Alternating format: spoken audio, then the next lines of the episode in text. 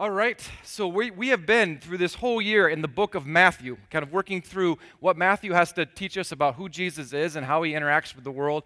Uh, we've spent a ton of time talking about what it means to be part of the kingdom of God, right? We said the book of Matthew kind of, the theme, if you're going to pick a theme in the book of Matthew, it's kingdom, right? Jesus begins his preaching career, as we say every single week this week, with the phrase, Repent, for the kingdom of heaven is all around you. He goes on then to describe what that looks like and what that means. So last week, we, we, we, we came into this a new series, which we are calling Up and to the Right. So we've been breaking the book of Matthew down into mini series. And we saw that sometimes following Jesus, it doesn't just continue to bring your life on an up into the right kind of trajectory. There's discipline and work that we need to do along with it too, as we, as we are continually trying to shape ourselves to look like Jesus. And this week, we're going to continue on that theme as well. Uh, we're going to continue moving into the book of Matthew. We're going to be in Matthew 14. Uh, and this week is a particularly special week in the book of Matthew because it's, it drives us uh, into a really important spot. So often when we read books of the Bible, like uh, any, or pretty much any book of the Bible, we like to think about it in the way that we've broken it down into chapters and verses. It's very rare for us to sit down and take the chapters and verses out and read the thing as a whole, right? Uh, but that's the, the Bible wasn't written with chapters and verses uh, put in there. We put them in later to help us organize it. Uh, books of the Bible were written as full sections. It's a book you sit down and read in one sitting. So how it would happen is if when Matthew wrote his book, the intention would be that in a synagogue they would stand up front and read the entirety of the whole book of Matthew in one single sitting. Um, and it, when, we do, when you do that, you can see things that you wouldn't have seen otherwise. Just in case you're wondering, the book of Matthew, if you were to sit down and read the whole thing in one sitting, it takes about three hours, which you might feel like, well, that's a really long time. But put it in the context then where you don't have TV, you don't have movies, you don't have any of those things. A, a feature film is about three hours, right? So you'd sit down and you'd experience that time together. The reason I bring that up this week is because uh, what you, what you tend to see when you take that large view uh, of a book that way is you realize that there are themes that run all the way through it. There are points that are being made that you can miss when you break them down into their chapter and verses.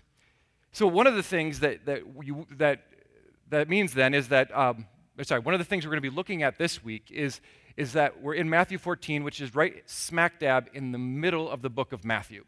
So, the book of Matthew is 28 chapters, so chapter 14 is the center.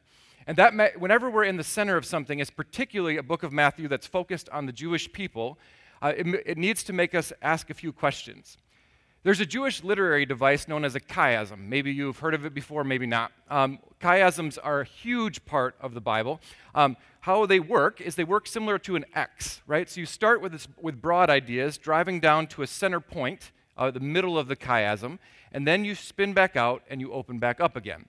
Um, you, you actually, when you know how to, know, uh, to recognize chiasms, you see that, they're, again, they're all over Scripture. Uh, Genesis 1 is a chiasm. The first three days create space, the second three days fill space. They're all over the place. Uh, the reason I bring that up is because the book of Matthew is also a chiasm. It drives towards this center point, which is where we are today, and then shoots out into a new space.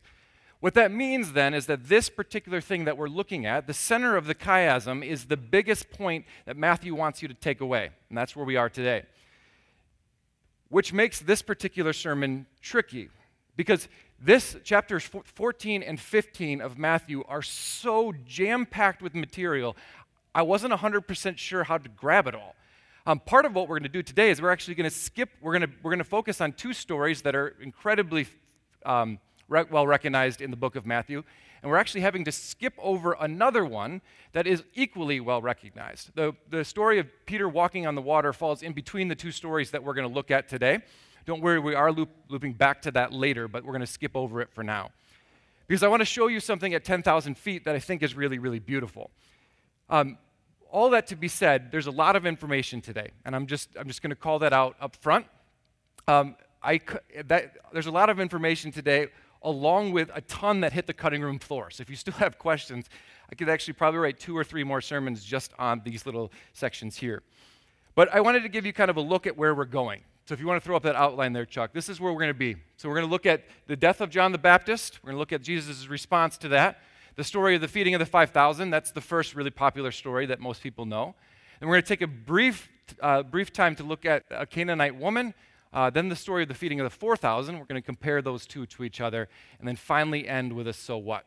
So if you get lost in the middle, I will pull it back together a few different times. But the, the hope of looking at it from 10,000 feet here is to show you the beautiful point that Matthew's making as he drives to the center of this chiasm. So rather than talk about what we're going to talk about, let's just dive in and get to it. If you have a Bible, turn with me to Matthew 14. That's where we're going to be this morning. Matthew 14. Um, I'm going to I'm going to paraphrase the first story that we're looking at here. Matthew 14 begins with the story of John the Baptist's death. Uh, we talked a little bit about that a few weeks ago. Um, basically, how the story goes. Uh, we won't read it today. I encourage you to read it on your own. As John the Baptist is in prison, uh, we, we saw when, when we looked at the story of him sending his disciples to ask Jesus if he was really the Messiah.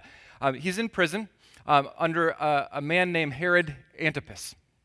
Uh, not Herod the Great, not Herod that um, was, was, was reigning during Jesus' birth, his son. Uh, now, there was a weird a lot of weird stuff happened with Herod Antipas. He stole his brother's wife, um, which was his. It, it was really it's a messed up situation. We'll just say that. And in that messed up situation, Herod had imprisoned John, and then eventually ends up beheading him in that space. So we see that first. That, that happens um, at the very beginning of Matthew 14. So it's a brutal and horrible death of John the Baptist in that particular space.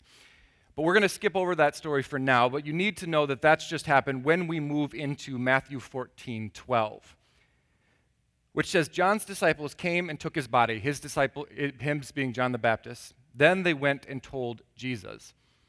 So that sets the stage for where we're at. Now remember, John the Baptist and Jesus are cousins. They're, they're close to each other. They grew up together. They did ministry together. John actually baptized Jesus uh, and proclaimed him to be the Messiah. So these two people are, are genuinely close in their relationship. And now Jesus, John has just been beheaded in a really, really nasty way, and Jesus has just heard about that. He, he's been told what happened. And so it says, when Jesus heard what happened, he withdrew by boat privately to a solitary place. Hearing of this, the crowds followed him on foot from the towns.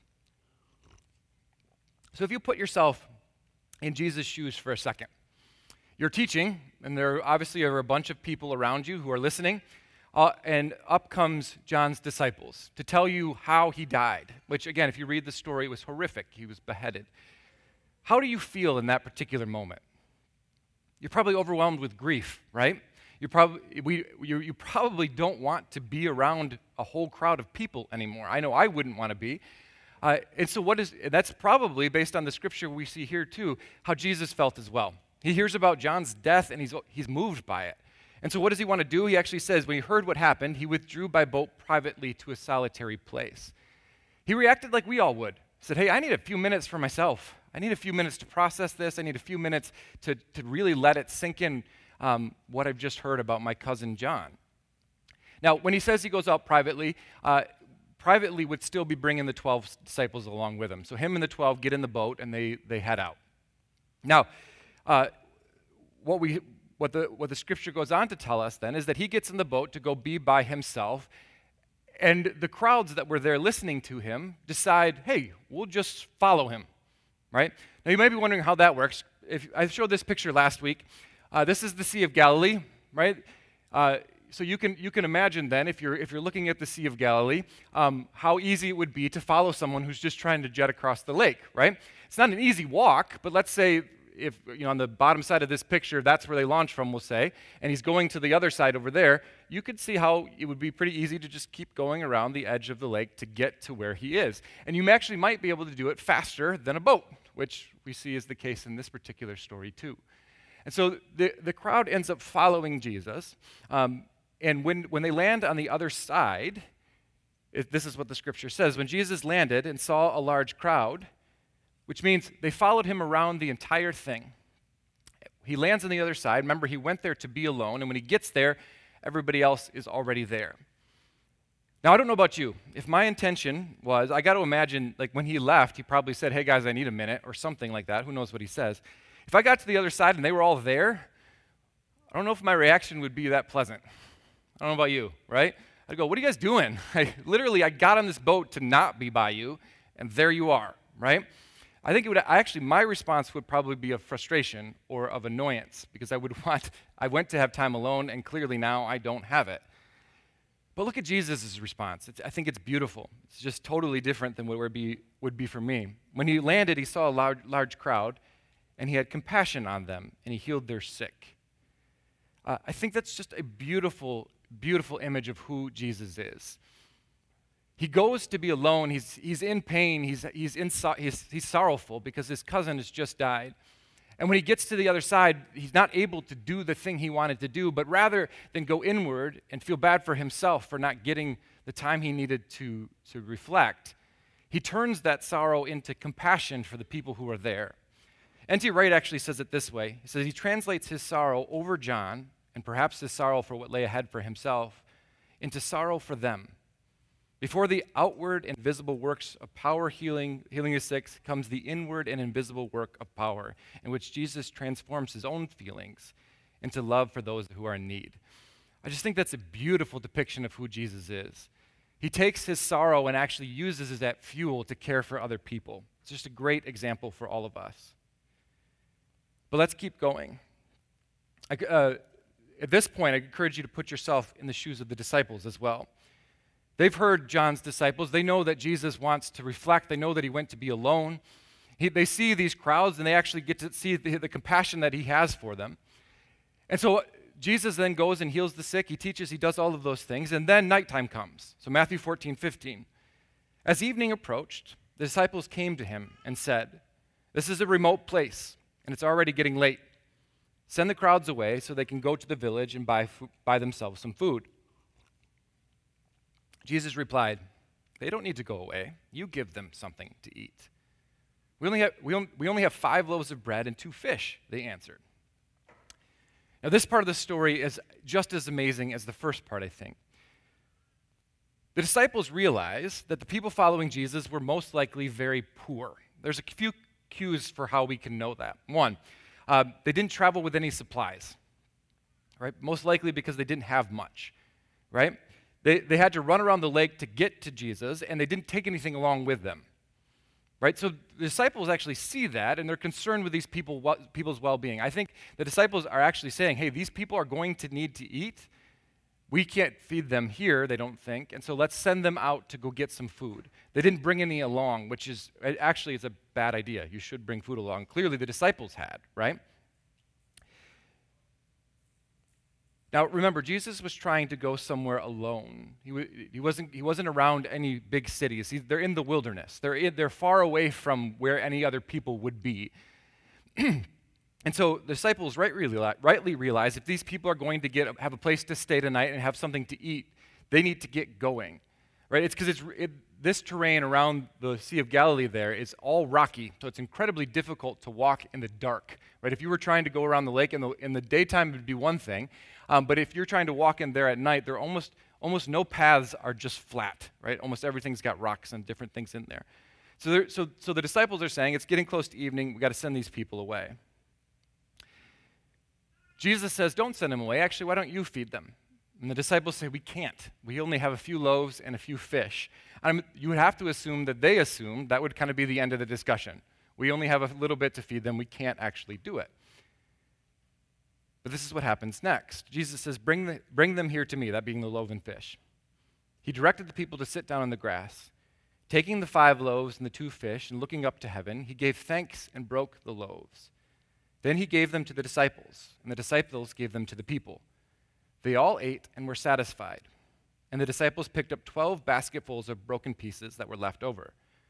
The number of those who ate was about 5,000 men, besides women and children.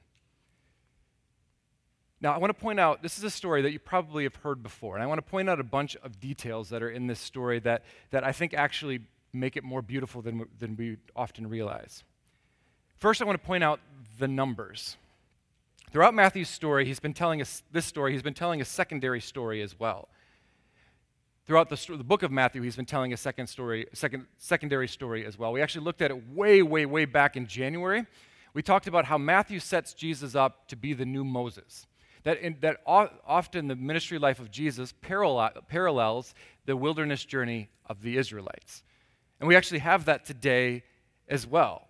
We showed how Matthew is showing how Jesus, like Moses, is going to bring the Israelites into a new kind of promised land.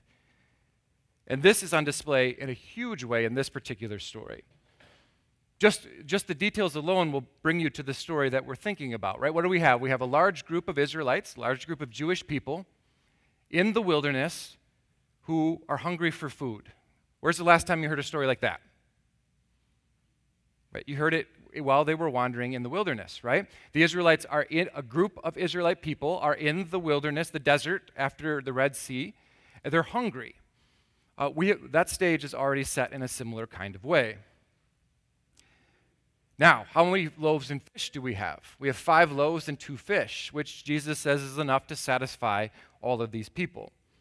In the wilderness, when, when they're met with food from heaven, manna, right? That's the story we're talking about.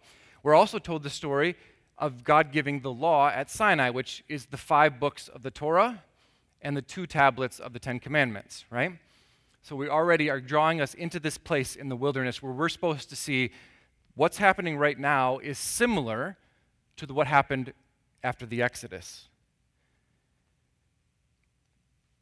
The disciples then feed all of the people with these five loaves and two fish, with the Torah and the tablets. They feed the people all of these things, and how many baskets are left over? Twelve, right? Which immediately brings our minds to a space of saying, how many tribes are there of Israel? There are 12, right? This is a story that's supposed to bring us back into the wilderness in which God fed his people there, who, in, which he was, in which he upheld his covenant commitment to Israel. We're supposed to be in that spot. What Jesus is doing here is he's recreating that moment in a really, really beautiful way. He shows us that the Bible all fits together in this overarching story. But I want to show you something else as well. When you focused on the disciples, we see in this story that the disciples are beginning to view the world through the lenses of Jesus. They see this group of people they could have been equally annoyed as maybe you or I would be that we, hey, we were trying to go off to a solitary place, but now you're all here. But they actually view them with compassion like Jesus did. They say these people need food and we want to make sure that they have a chance to get some.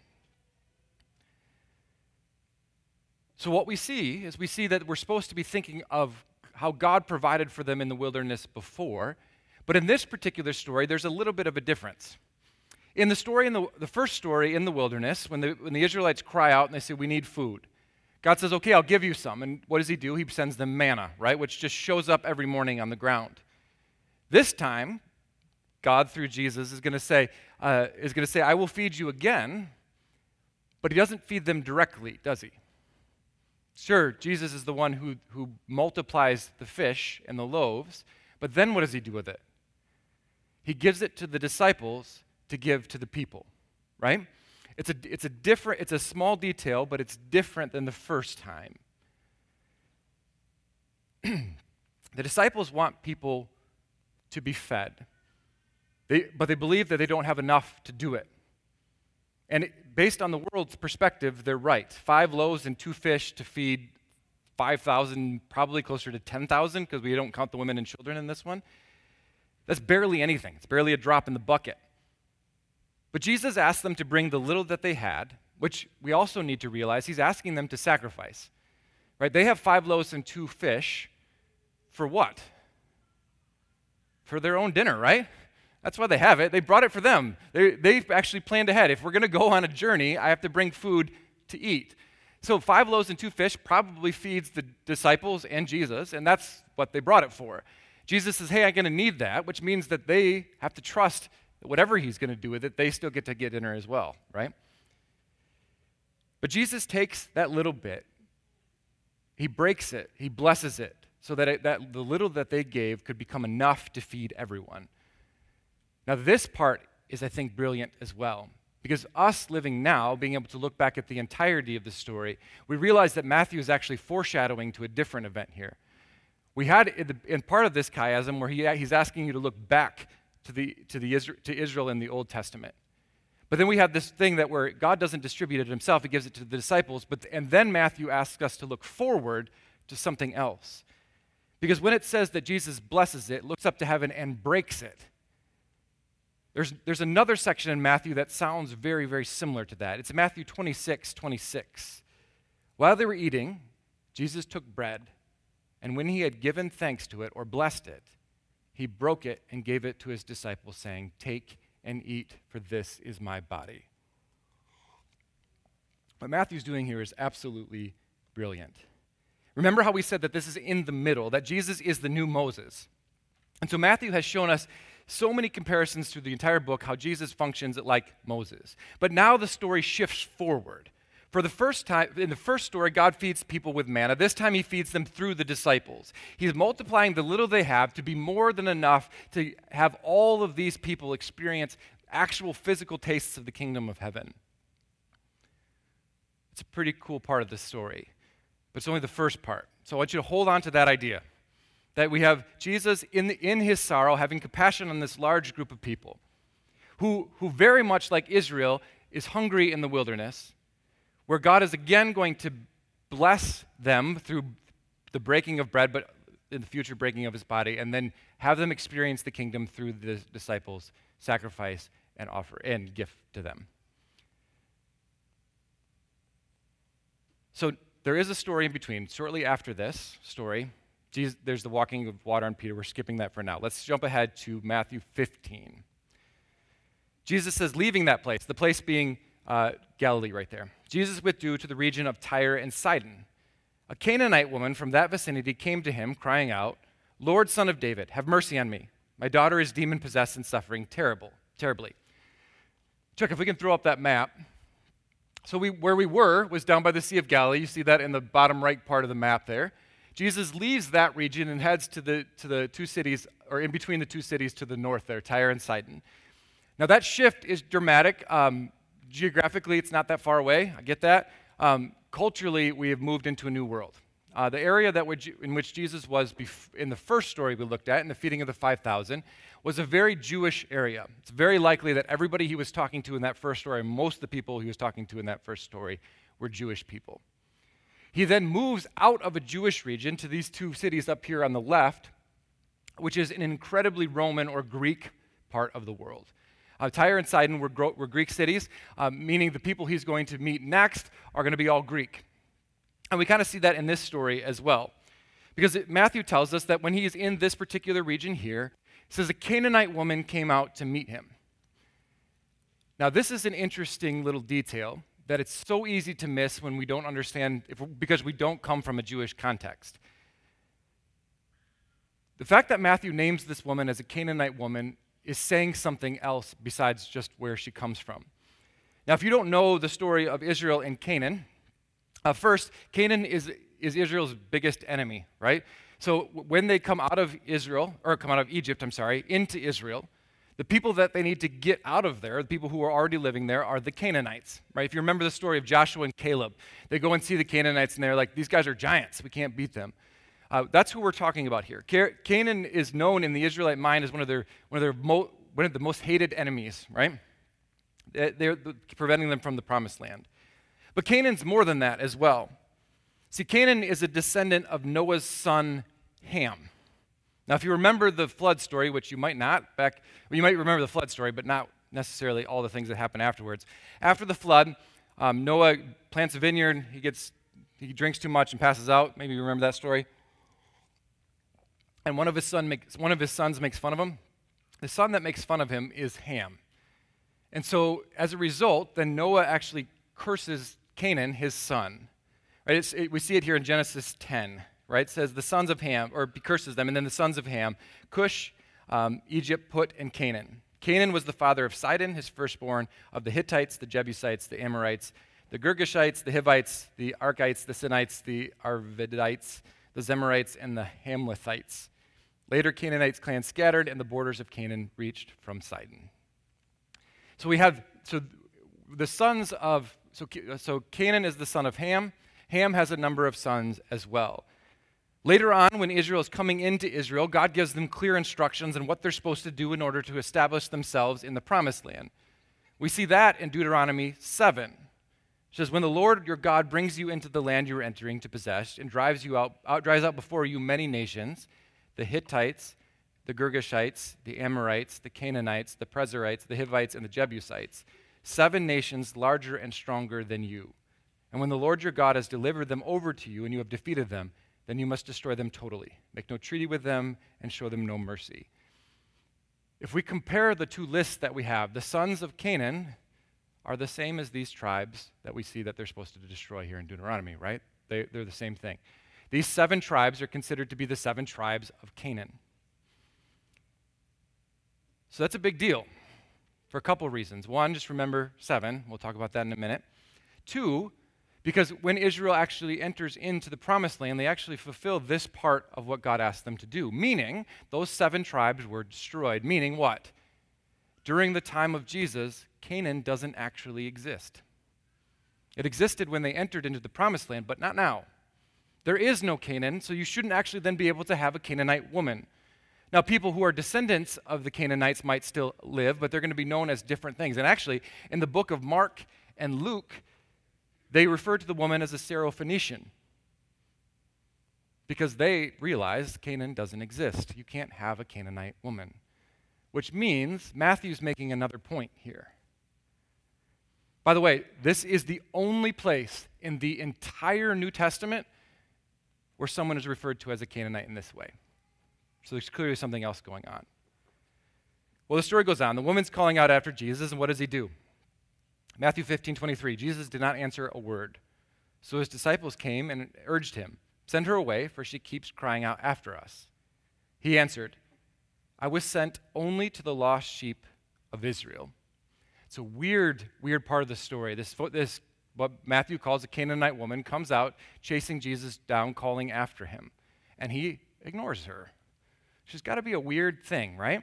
Somebody's yelling out after you, and, the, and he just keeps walking. He doesn't say anything she's clearly making a big enough impact that the disciples are starting to get really uncomfortable because uh, they're like, Jesus, you hear this? Can we do something about this? She but she persists and she keeps calling and calling. Finally, Jesus does turn. Matthew 15, 25. The woman came and knelt before him. Lord, help me, she said. He replied, It is not right to take the children's bread and toss it to the dogs. This is, a, this is probably a passage that's made you uncomfortable before has me. It's a weird one, right? Is Jesus calling this woman a dog? Because that feels really derogatory, doesn't it? And I get it that, that this, this particular metaphor doesn't hit our ears the right way. But let me point out a couple things. He's not, Jesus isn't actually insulting this woman for two reasons. First, he's saying that the work that he was doing at this particular time, and remember, we're in a chiasm in Matthew 2, was for uh, the, the covenant people of Israel. The time of the new covenant was coming, but it isn't here yet. So the, so the work that Jesus has to do right now is for the covenant people of Israel. Second, Jesus uses a word that's very different from a wild dog, which would have been a derogatory statement in the ancient world too. Wild dogs were just scavengers, they're dirty, all of those things. But he uses the Greek word for little dog, which was usually, which was usually reserved for like a household pet, right? Someone you, someone you love. Now, I understand that metaphor still might be hitting you a little weird. I get that. Um, it's probably not one, guys, you should use in your wives. Um, but, but, it, but it is very different uh, from calling her a, just a dog, like an animal. That's not what it's supposed to be like. So he goes on in Matthew 15, 27, says, Yes, Lord, she said, even the dogs eat the crumbs that fall from their master's table. Then Jesus said to her, Woman, you have great faith. Your request is granted, and her daughter was healed from that very hour.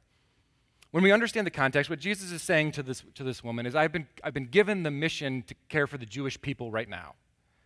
It wouldn't be right for me then to take what was meant for them and give it to you.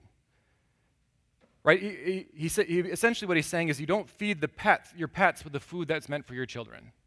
Right? He's not meaning to put her down, he's just giving her an example of something that we can relate to. If I only have enough food, if, I, if, if I'm limited in the food that I have, I feed my kids first and my pets second, correct?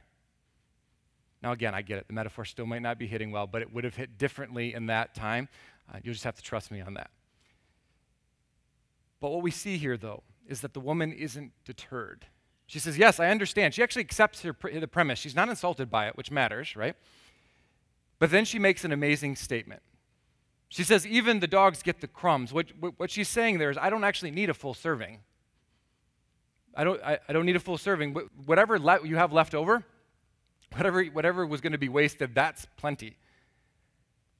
When you really sit with that for a minute, you realize how bold that statement of faith is.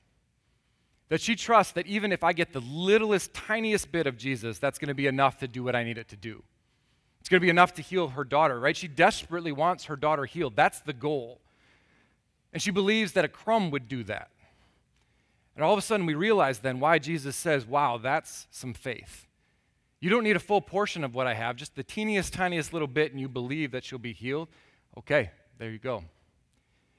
It's even more amazing when you recognize, and we don't have time to break this all down, that she, that she lives somewhere between Tyre and Sidon, meaning that there is, there, is the, there is a giant temple to one of the ancient pagan healing gods within three miles of her. She says, I'm not interested in those. This guy's crumbs are better than that. It's an amazing statement of faith. So we have all of those pieces. Now, I get that that's already a ton of information. I told you there's a lot of information today. But we have one more story we need to pull this all together. So, where have we been already? John the Baptist has been killed, and we see, see how that affects Jesus. He wants to get out to his own space. People follow him, and we see that his sorrow is then turned towards outward compassion for those he loves. We see the kingdom come, that we have a group of people in the wilderness who are hungry, and God feeds them again. But this time he does it differently. He feeds them again through the disciples. And he feeds the people of Israel, because in the first story, that's what we have. And then finally, we get to this space in which we see the faith of a Canaanite woman, even though Canaan doesn't exist. So, what point is Matthew making? Well, we need the final piece for that. Matthew 15, 29. Jesus left there and went along the Sea of Galilee. Then he went up on a mountainside and sat down. Great crowds came to him, bringing the lame, the blind, the crippled, the mute, and many others, and laid them at his feet and he healed them. The people were amazed when they saw this the mute speaking, the crippled made well, the lame walking, and the blind seeing. And they praised the God of Israel. So we're moving locations again. So if we can throw up the next map here. We were up there in Tyre and Sidon. Jesus comes down, and then it's hard to see because of the cage there, but the Decapolis, he's down in that region right there. So he, um, there, there are a number of places that help us to understand. And this passage doesn't say directly. This passage does infer, though, that he's in a Greek region, right? Because when after he heals everybody, what do the people do? They praise the God of Israel, meaning you don't say that when you're already talking to Israelites. You're talking to non-Israelites, right? And so Jesus is in the Decapolis now. He's come from the region of Tyre and Sidon, which is a Greek area. The Decapolis is, is 10 Greek cities. They're, they're, they're totally Greek in, that, in their culture in that particular space. He's there now, meaning the people that are around him are also Greek. So we're in a little bit, we're in a similar spot to where we were in the first story. We have a crowd of people in the wilderness, but in the first story, they were all Jewish. In the second story, they're all Greek. What happens? Jesus called his disciples and said to him, I have compassion for these people. They've been with me for three days and have nothing to eat. I don't want to send them away hungry, or they may collapse on the way.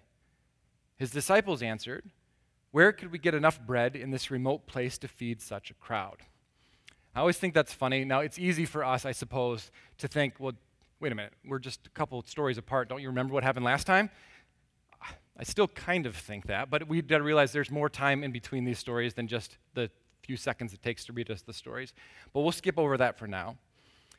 But what we have here is we have a group of Greeks who've traveled out to see Jesus and they've been with him for three days which is a significantly long time, obviously, right? Now, and now they're out of food. Now, we, maybe they brought some along for the first few days, but now they're out. And so Jesus wants to feed them again. And so he asked, How many loaves do you have? Seven, they replied, and a few small fish.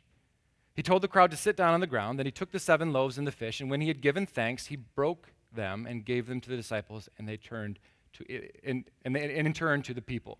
We have that same imagery that we had from Matthew 26 again. They all ate and were satisfied. Afterwards, the disciples picked up seven basketfuls of broken pieces that were left over. The number of those who ate was 4,000 men, beside women and children. After Jesus had sent the crowd away, he got into a boat and went to the vicinity of Magadan. So this is really cool. If you're, especially if you're kind of a Bible nerd like I am, I actually geeked out a lot in this section. Like I said, there a lot could fit, hit the floor, but fo- stick with me on this one. In our first story, Jesus' love for the, the hurting is poured out over the people of Israel, even the height of his sorrow. The love of God for his people is shown through the provision of food in the wilderness, mirroring the wilderness of Moses. We already said that. But this time was different. The kingdom came, and though the disciples giving the little bit they had was multiplied so that everyone could experience the kingdom in that way. Jesus then moves out of a Jewish region into two Greek regions where he meets a woman who Matthew identifies as a Canaanite woman, even though Canaan doesn't exist anymore. Her faith is astounding, and she experiences the kingdom directly through Jesus in a powerful way. Jesus is now in the Decapolis, and there are crowds of people, there are Greek people, non Jewish people, who now need the kingdom to break through into their lives as well. And so we seemingly have a repeat of the first story, but with a few differences again. Once again, we have our disciples who are willing to sacrifice their own dinner, give the little bit they have to bless those around them. But the numbers are different this time, aren't they? And that matters. We talked last time about how the 12s mattered, or the 5 and the 2 mattered. This time is different. This time, what, we, what, what number do we see run over and over and over again in this story? Seven, right? It's an important number in the Bible. So if, if, if in the first story we were trying to drive back to right after the Exodus, if this time we're, we're, we're talking about the number seven, where, where, where does Matthew want our minds to go this time? Anybody got a guess? Creation. Good work. First time we see seven in the Bible is at the end of creation. We're driving back before the Exodus this time. We're driving back all the way to the beginning in which God's, God walks with Adam, which is the representation of all people in that way, right?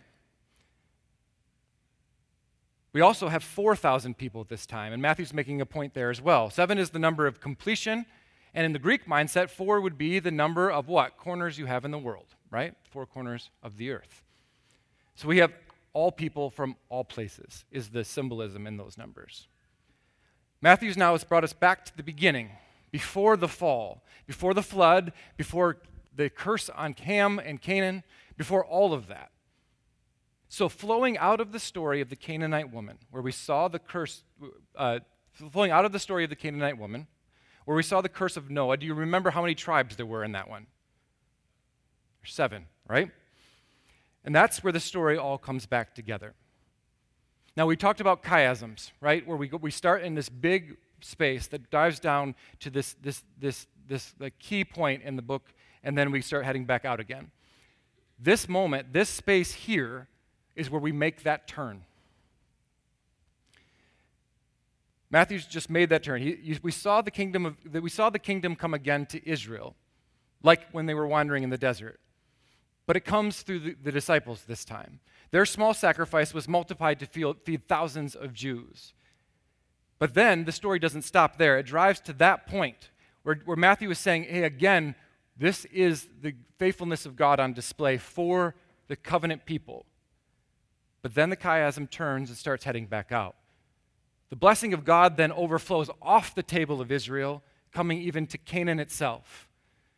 What Matthew is saying is Canaan doesn't exist, but what the point he's making is, is that this blessing that we just saw in the feeding of the 5,000s is now overpouring, or overflowing off of the table to even bless Canaan. That God's blessing that was a, a provision that we saw for the Israelites in the wilderness is now for everyone.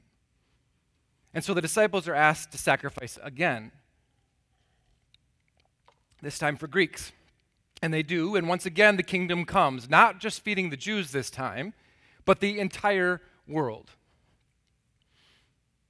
God's blessing comes to this point in which he says, I have been faithful to the covenant that I established long ago. The kingdom will continue to break in like it did in the old days, but it's not just for Israel anymore. It will overflow from that space into Canaan to the completion of the seven to the four corners of the earth. It's a beautiful overarching chiasm in the book of Matthew that, turn, that makes the, it's the center of the book of Matthew, uh, and he very intentionally puts it in that space to show that we're not just talking about Israel anymore, but the mission and, and call of the kingdom is for all people. And that just scratches the surface of the depth that's in this particular section. Matthew puts this in the center of his chiasm because he's been driving towards this point the whole time. Jesus begins by declaring in the book of Matthew, Repent, for the kingdom of heaven is all around you. He teaches then what it looks like to live inside that kingdom. There are certain things that we do that are compatible with the kingdom, that bring it to earth in a special way, and certain things that don't. It's the Sermon on the Mount. He then teaches us what the kingdom is like, how great it is, how valuable it is, what, what kind of life bringing, what, what kind of life it can bring. All driving to this point here, when he, where he gives the mission of the kingdom. And he gives it to the disciples and to us.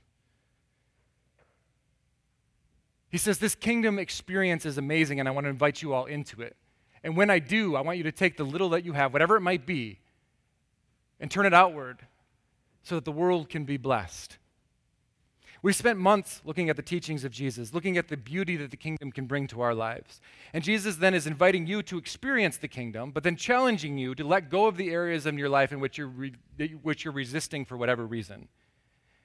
This week, though, Jesus invites you to join him in sharing the kingdom with everyone around us, which can feel incredibly intimidating, can it? If I learned anything about church culture, is that words like evangelism are the scariest. Who's with me on that one? Everybody's just smiling. You don't even want to raise your hand. It's intimidating, right?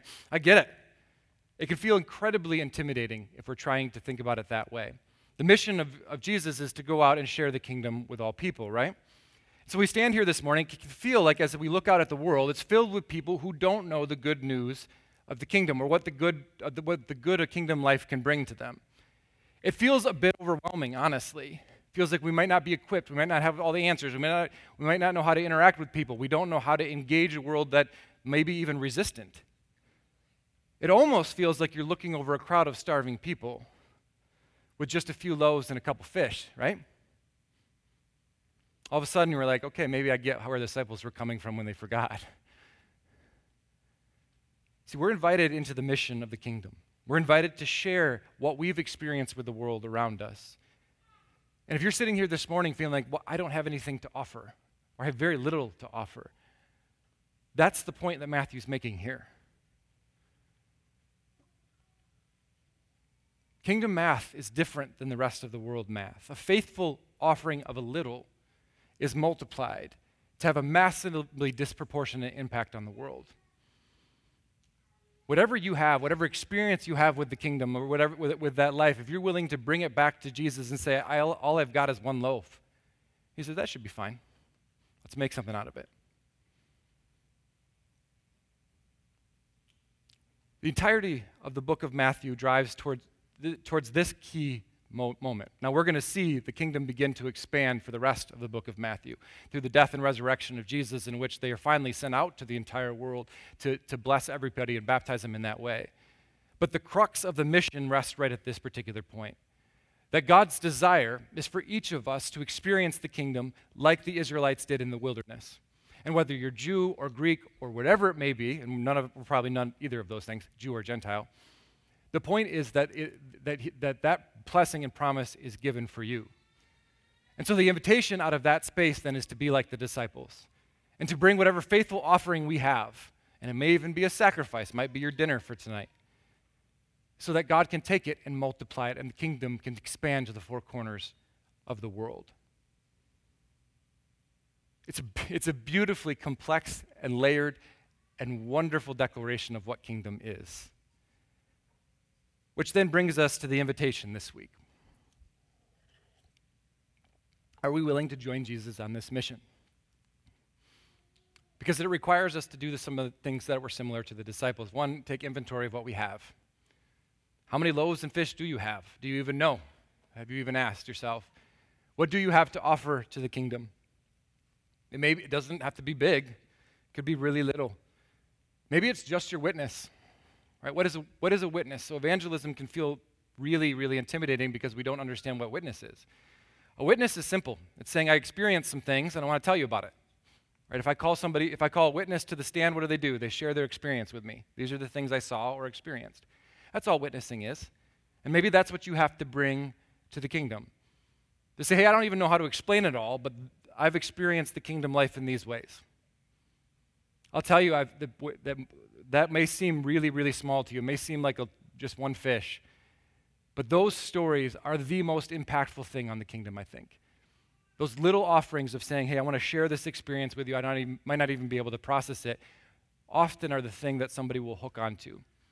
When you're talking about how did someone come to Christ or experience the kingdom life, it's very, very, very rarely somebody said, well, somebody presented to me a really compelling argument.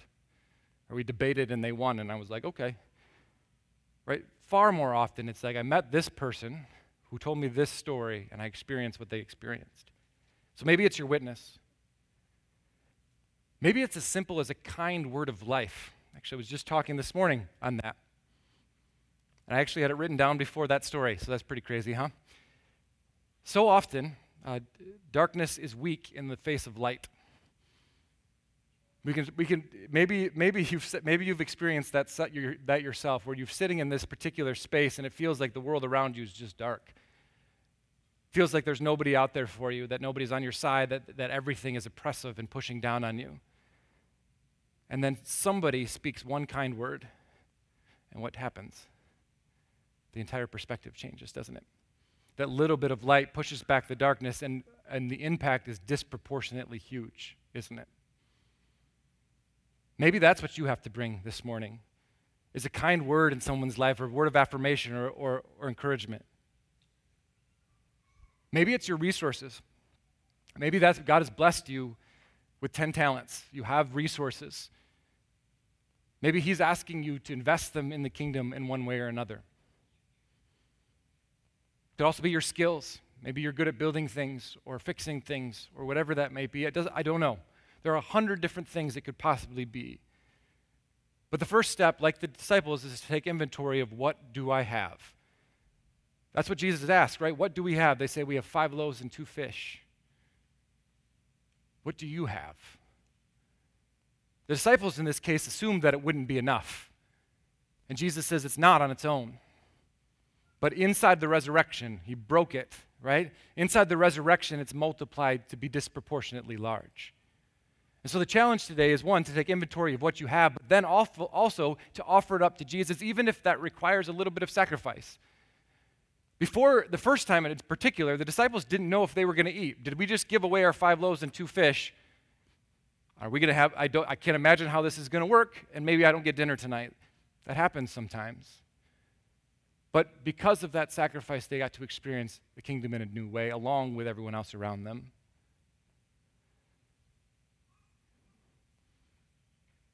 Challenge is twofold. What do you have to offer? What do you have to bring to the kingdom, and how will you see it multiply? The book of Matthew drives to this point because it's the call of the church. It's what we're here for is, is, to, is to have God meet us with his life changing, world changing uh, um, blessing of the covenant. And then to have us take that, turn it outward towards the rest of the world to invite them into that same space.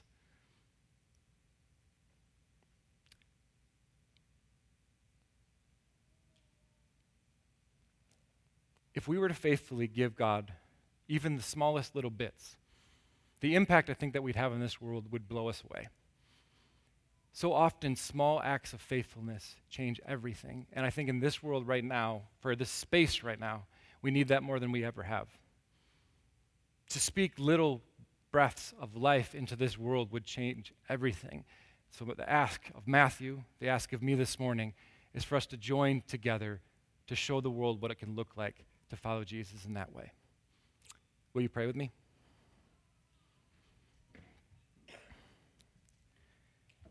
Father God, thank you. thank you for your continued faithfulness throughout history. Lord, we saw it in the Old Testament. We saw you meet the Israelite people over and over and over again with your amazing blessing. God, like in Matthew, we see, though, that that blessing persisted through time, which is wonderful, but was never meant to be kept there that your love overflows from your people to everyone else around them. And Lord, we pray that we can be those kinds of people. That, like the disciples, we can begin to view the world through your lenses. To have compassion on the people around us, even if they're in a really inconvenient spot for us. God, help us to see what we do have to bring to the table. Each of us has something, some of it big, some of it small, and yet you can use every single piece. Give us the courage to give them to you so that we can see it multiplied and the impact of the kingdom spread to the four corners of the world.